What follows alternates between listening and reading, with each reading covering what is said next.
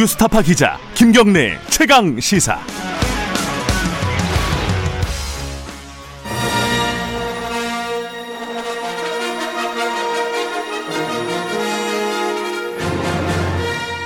정책 브레인들이 최강 시사에 떴다.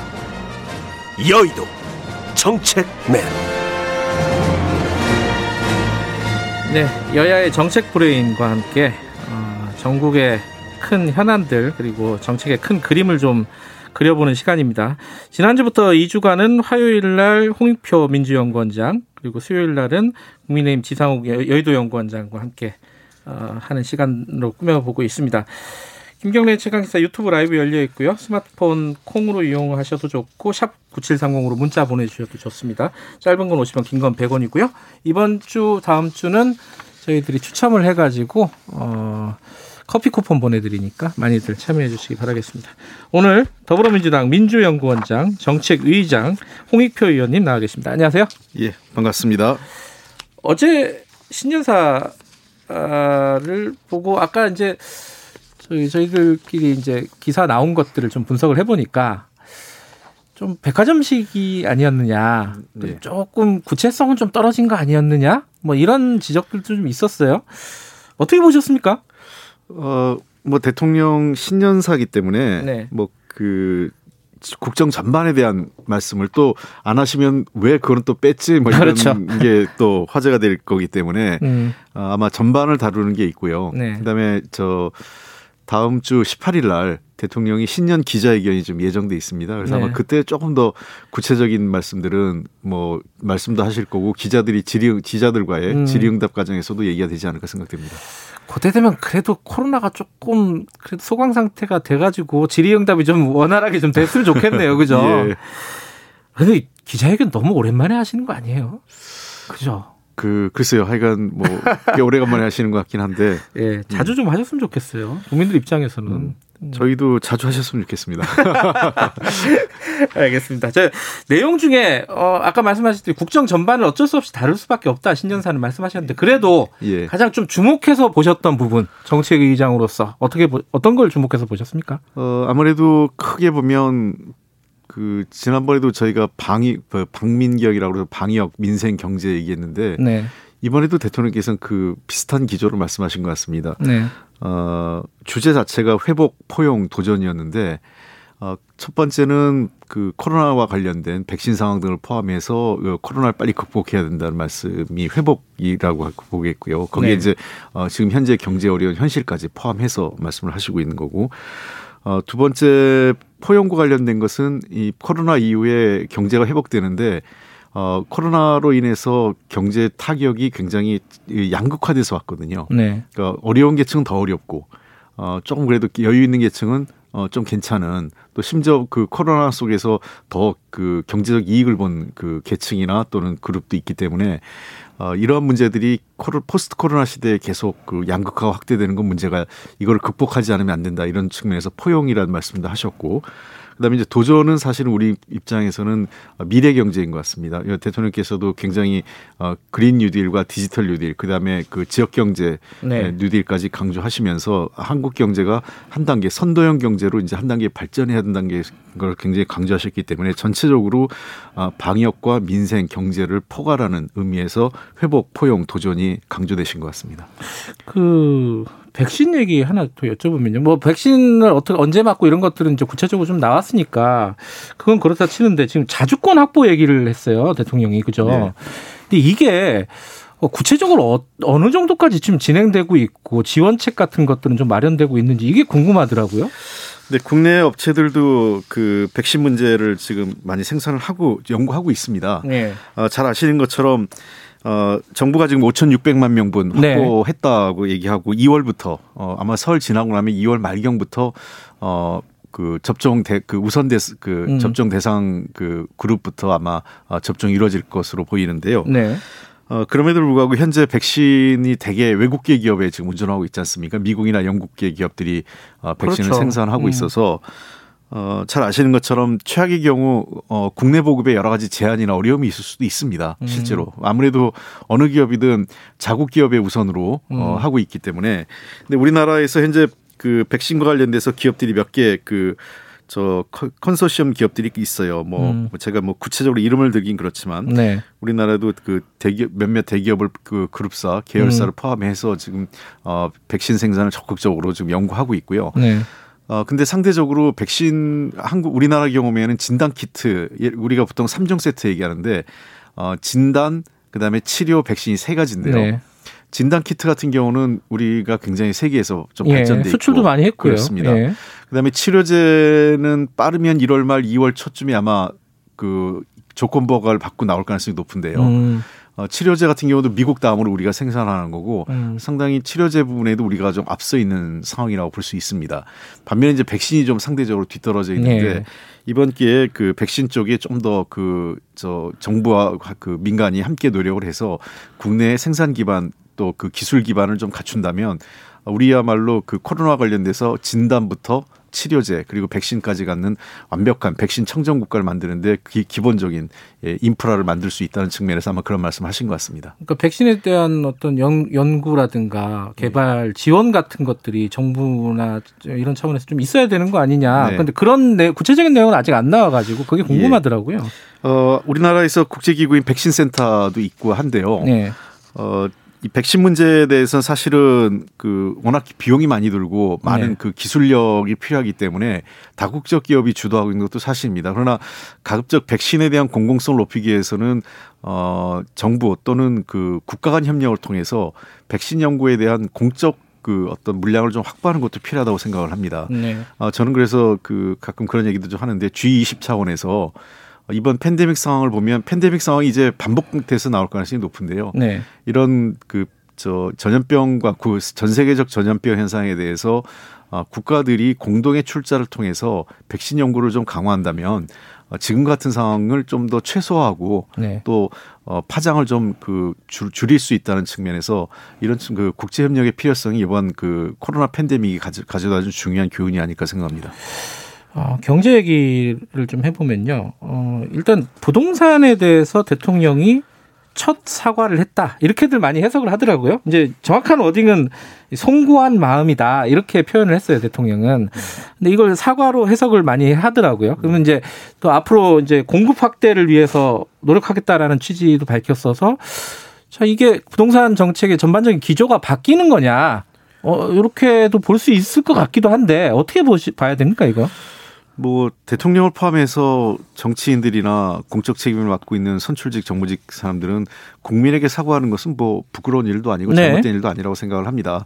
어, 어떤 결과에 대해서 그러니까 의도가 잘못 의도가 잘못됐을 경우도 있고 의도가 나쁘지 않았는데 결과가 나쁠 때도 국민께 어, 사과드리는 거는 뭐 당연한 거라고 생각을 해서 대통령이 송구한 마음이라고 표현하신 것 자체도 부동산 정책이 어쨌든 의도하든 의도하지 않든 결과적으로 어, 국민들께 불편을 끼친 점에 대해서는 최고 지도자로서 어, 송구하다는 마음이고 그거는 뭐 정부 우리 여당도 어, 같은 마음입니다.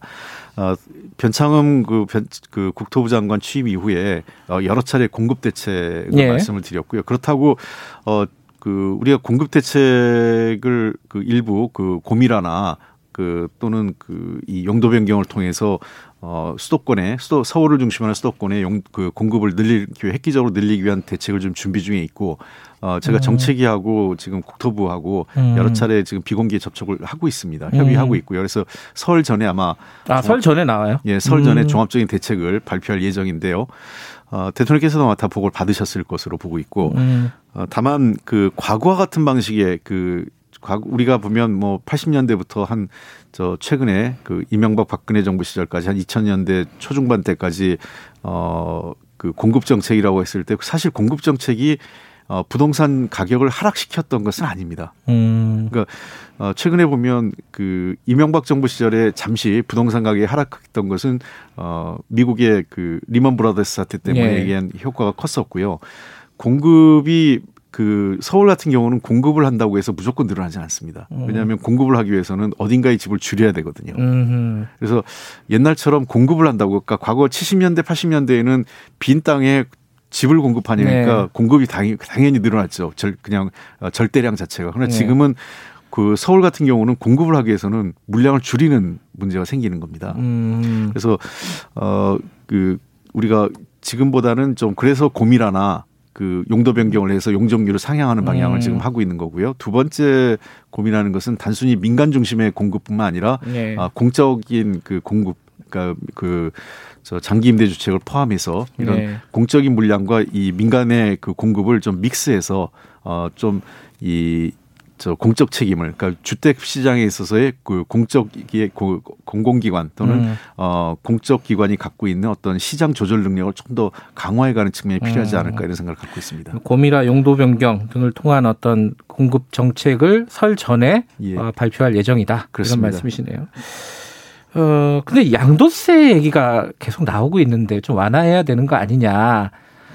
이게 이제 그좀 출구를 열어주자는 취지인 것 같아요. 어, 이제 입구를 많이 좁혀놨으니까 출구라도 좀 열어야 되는 거 아니냐 이렇게 주장하는 쪽들이 있습니다. 당내에서도 그런 얘기 하시는 분들이 좀 있는 것 같은데 이거 좀 논의가 진행되고 있습니까? 아닙니다. 전혀 아니에요. 전혀 아니에요. 예. 음. 아, 이것은 그 혹시라도 시장이 잘못된 시그널을 그러니까 이건 궁금해서 여쭤보는 건데 아, 이것은 분명히 아니고요. 왜 음. 그러냐면 음.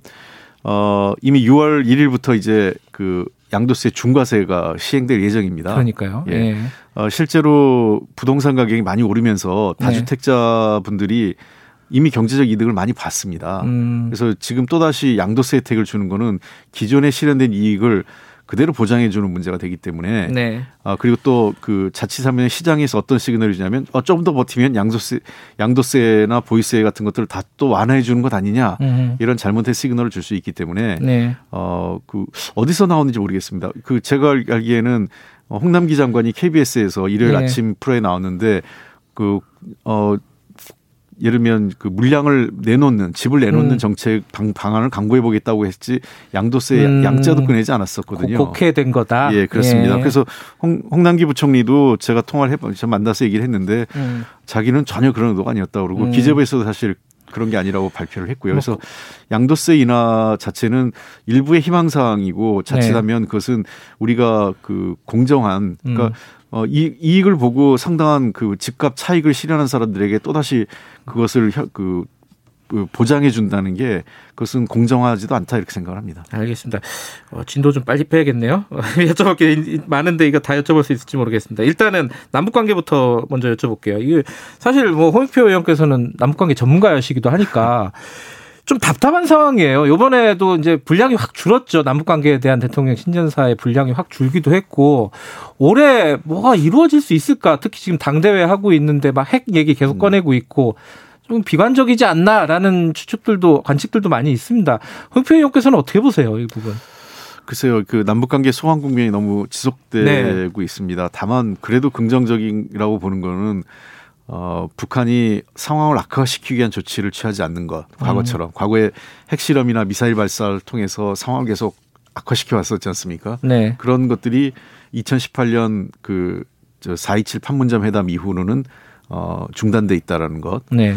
그다음에 두 번째는 이번 당대 그 당대회를 통해서도 남북 관계에 대해서 어뭐뭐 뭐 경고성 메시지도 있었지만 잘해보고 싶다. 음. 어, 어, 우리도 뭔가 변화를 어, 남북관계 개선에 대한 기대를 갖고 있다라는 음. 것들이 그 메시지에 나와 있기 때문에 네. 어, 현재로서의 남북관계는 소강 국면을 유지하면서 어, 어떤 탐색전 비슷한 국면이 이루어질 음. 것 같습니다. 그 탐색전의 이유는 첫째는 어, 북한으로서는 새로운 새롭게 출범한 이제 20일 날 출범하면 바이든 정부죠. 네. 바이든 정부의 대북 정책 라인업이 어떻게 그 소위 그 대북 정책 네. 인, 인적 구성이 어떻게 이루어지느냐, 그다음에 정책 기조가 어떻게 나오느냐 하나 첫 번째 관심일 거고 두 번째는 어, 북한이 원하는 여러 몇 가지 그 요구 사항들이 있는데 그것들에 대해서 한국과 미국이 어떤 그 조치를 취할 거냐 이런 것들을 좀 보면서 본인들의 입장과 그 어떤 정책 방향을 결정하지 않을까 생각합니다. 음, 한미 연합 훈련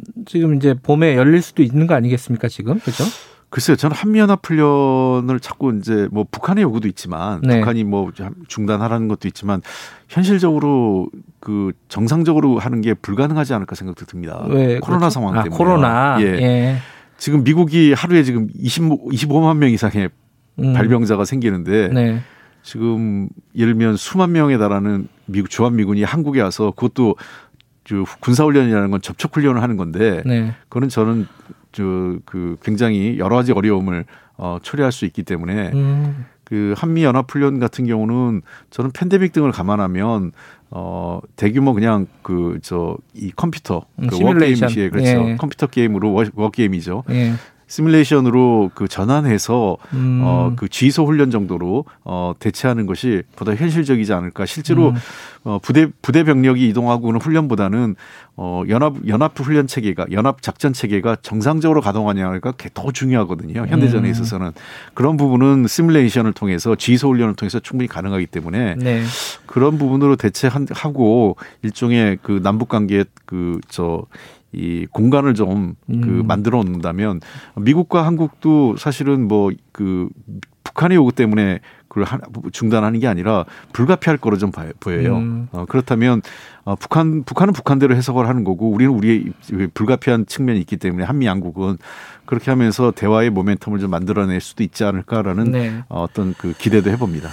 어, 재난지원금 얘기가 지금 전 국민에 줘야 된다 이런 얘기들이 이제 당내에서 좀 있었잖아요. 양양자 최고위원도 그랬었고. 근데 지금 이낙연 대표는 유연하게 추가 지원 방안을 준비하겠다. 이게 그럼 좀 기조가 바뀌었다고 봐야 되나요? 그죠? 전 국민 뭐 보편적 지원은 아직은 검토 대상이 아니다 이렇게 봐야 돼요. 어떻게 봐야 됩니까? 어, 그런 거보다는 그 모든 가능성을 열어놓고 본다 이렇게 생각을 합니다. 제가 음. 이 자리 와서 했던 얘기를 아마 지금 똑같다고 보면 되는데요. 작년 9월에 그 2차 재난지원금 예. 줄때 전 국민 지급을 내년 상반기에 고민할 수도 있다라고 네. 얘기를 분명히 한 적이 있었어요. 예.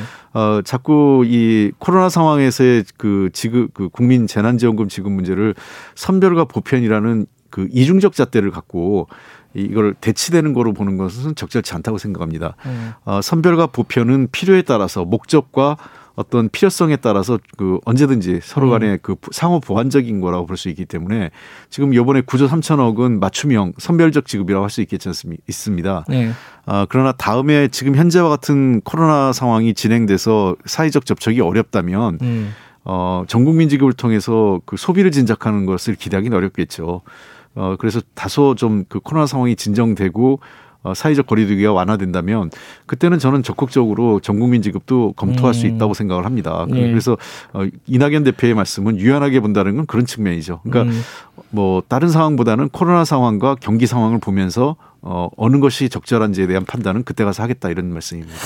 그 이낙연 대표가 이익공유제 얘기도 꺼냈잖아요. 아, 예. 이게 이제 유럽 같은 데서 이제 코로나 승자들한테 세금을 많이 매겨야 된다. 뭐 이런 네. 목소리도 나오고 있고 네.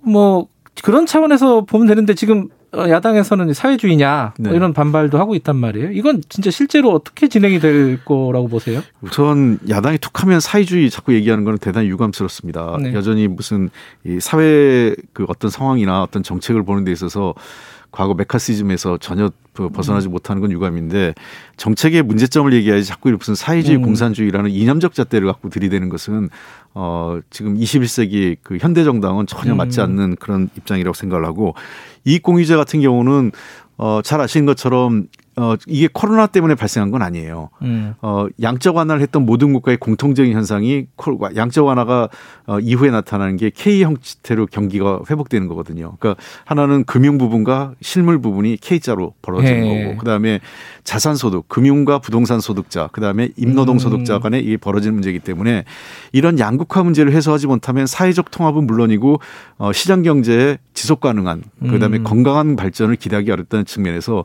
저희가 이 문제는 굉장히 중요하게 봐야 됩니다. 그래서 꼭 세금 문- 문제는 우리가 어, 어떤 그 휴- 손쉬운 선택일 수 있고요. 그래서 네. 그런 문제는까지 보긴 하겠지만 그 이전에 어떤 그 사회적 참여 그다음에 어 그 또 사회적 투자라고 해서 요즘에 그 SK에서 많이 그런 것도 하고 있어요. 그러니까 네. 어, 대기업이나 또는 그 음. 일부 그 금융 쪽에서 펀, 펀드를 구성해서 그 펀드가 어, 중소기업이라든지 벤처 또는 어, 그 사회적으로 어려움을 겪는 계층에게 일, 일, 일거리와 일자리를 만들어내는 사업을 기획하는 이런 것들도 저희들이 적극적으로 고민해 보고 있습니다. 그 정의당에서는 이제 코로나로 혜택을 받던 기업들한테 음. 어, 세금을 매기는 예. 그러니까 일시적으로 그런 정책을 지금 얘기하고 있잖아요. 이런 것도 포함돼서 지금 논의를 하실 생각이신가요? 글쎄 뭐 검토를 해보겠지만 그 네. 세금 문제를 하는 거는 저희도 굉장히 민감하죠. 그러니까 그 세금을 걷어들여서 한다는 거는 굉장히 손쉬운 방법이기 때문에 음. 어, 저희들도 여러 가지로 고민을 해보겠습니다. 예, 네. 알겠습니다. 오늘 여기까지 됐죠. 고맙습니다. 네, 감사합니다. 여의도 정책맨 더불어민주당 홍익표 민주연구원장이었습니다.